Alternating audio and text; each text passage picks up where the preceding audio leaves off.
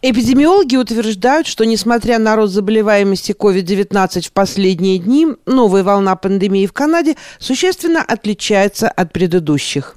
Считается, что штамм омикрон более заразен и устойчив к вакцинам по сравнению со штаммом дельта. Однако новый вариант реже приводит к тяжелому заболеванию и госпитализации. Что еще сегодня известно о новом штамме? Каковы симптомы и течение болезни.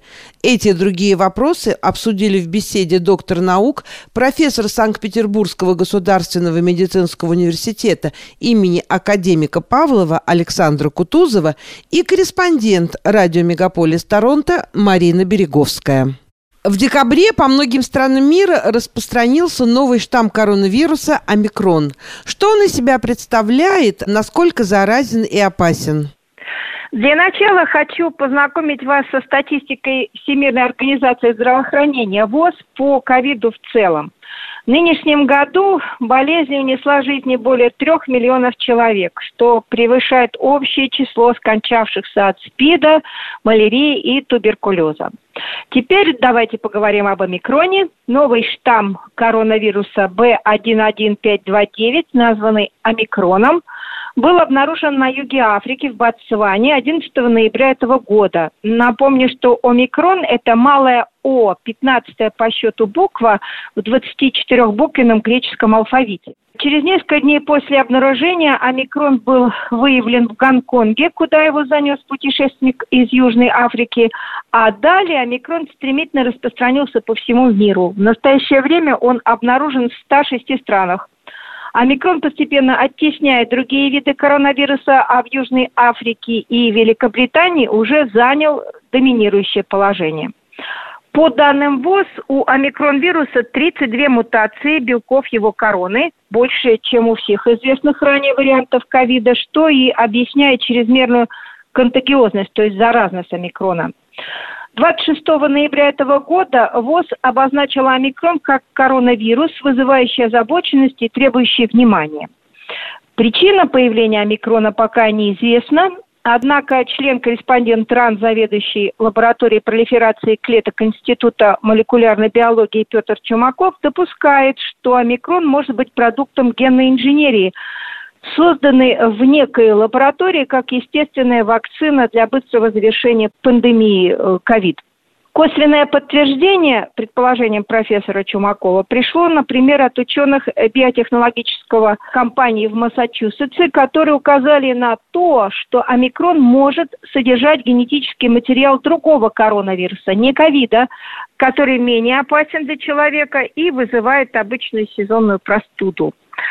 Представитель ВОЗ в России Мелита Вуйнович также не исключила возможности того, что омикрон станет живой вакциной и позволит победить пандемию. Однако пока никаких подтвержденных данных о том, что на это можно рассчитывать, не боясь погибнуть от омикрона, нет. Дело в том, что очень контагиозный вирус, даже менее зловредный для организма, может вызывать более тяжелую инфекцию и оказаться смертельным.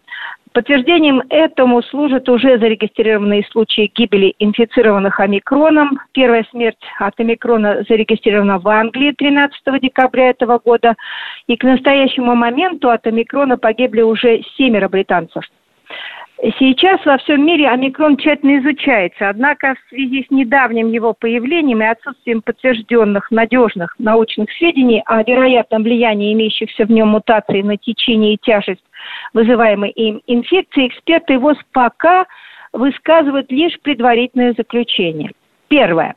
ВОЗ предполагает, что омикрон может быть более контагиозен и распространяться быстрее, чем другие варианты ковида, включая дельта-коронавирус. Второе. Тяжесть инфекции, вызываемой омикроном, пока точно не ясна. Для таких выводов требуется время. Предположительно, что болезнь часто поражает молодых в возрасте от 20 до 30 лет. Первые исследования, в частности работа доктора Салима Карима из Южной Африки, опубликованная 17 декабря в журнале Lancet, указывают на то, что омикрон может успешно ускользать от иммунной защиты человека, что увеличивает риск реинфекции. То есть люди, переболевшие ковид, а также вакцинированные, но могут вновь легко заразиться омикроном. ВОЗ находится в процессе выявления влияния существующих вакцин на омикрон, однако подтверждает необходимость вакцинации для профилактики распространения всех вариантов ковида, а также для снижения смертности и случаев течения, тяжелого течения инфекции среди населения. Пока достоверных сведений о влиянии омикрона на чувствительность и специфичность применяемых диагностических тестов нет. Для этого также потребуется время. Подытожив имеющиеся сведения, в настоящее время ВОЗ рекомендует странам продолжать использовать санитарно-профилактические меры и обязать население практиковать социальное дистанцирование не менее одного метра, использовать правильно закрывающие лицо маски, мыть руки, избегать э, закрытых скученных мест, проветривать помещение, закрывать лицо при чихании, кашле, локтем или тканем, отказаться от многолюдных сборищ и, конечно, вакцинироваться. Александра Эмильевна, как понять, что человек заразился именно омикрон-инфекцией? Каковы симптомы и течение этой болезни?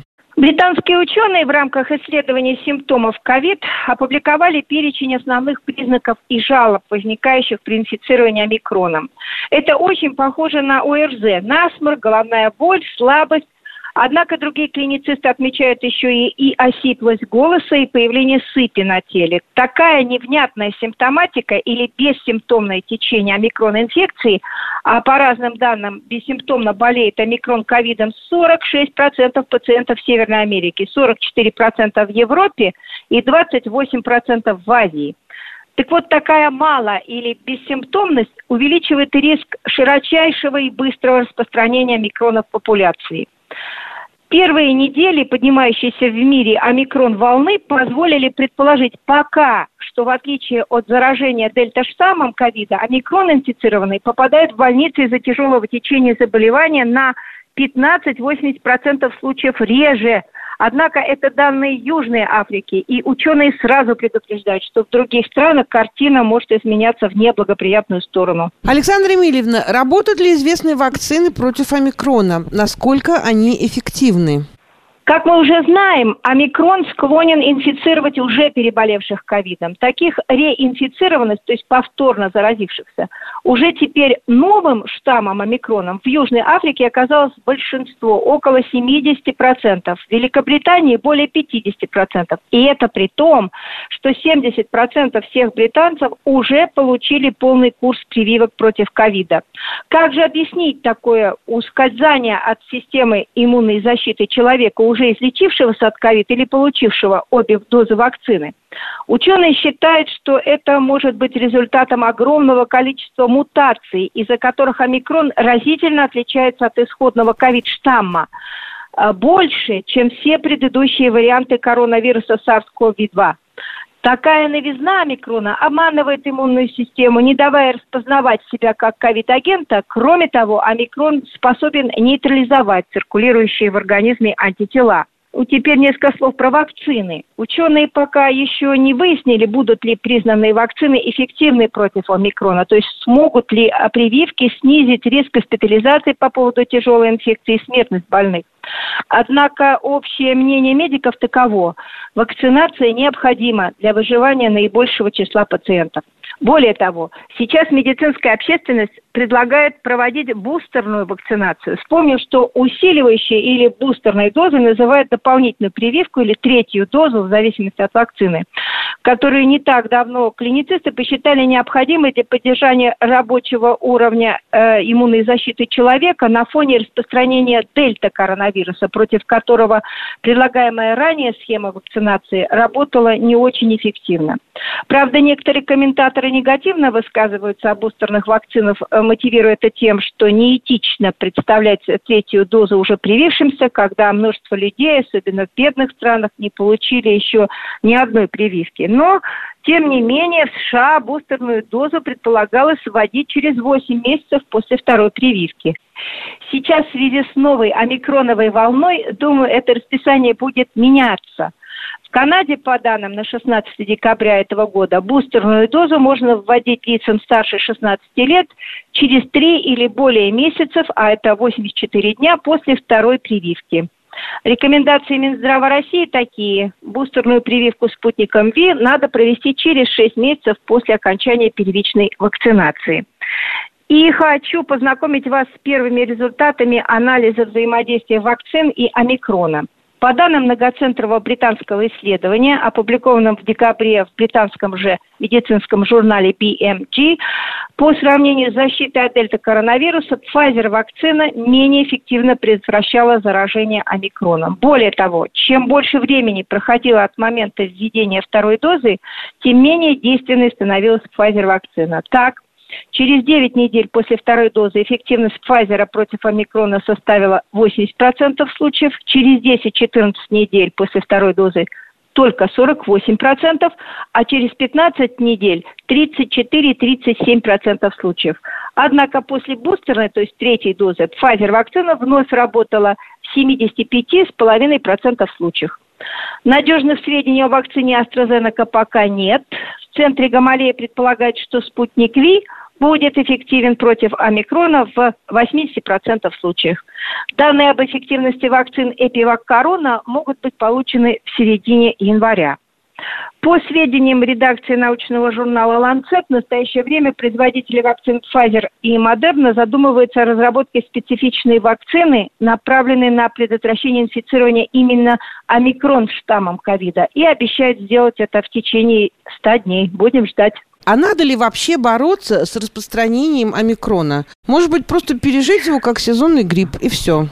Пока точных данных о его зловредности для человека нет.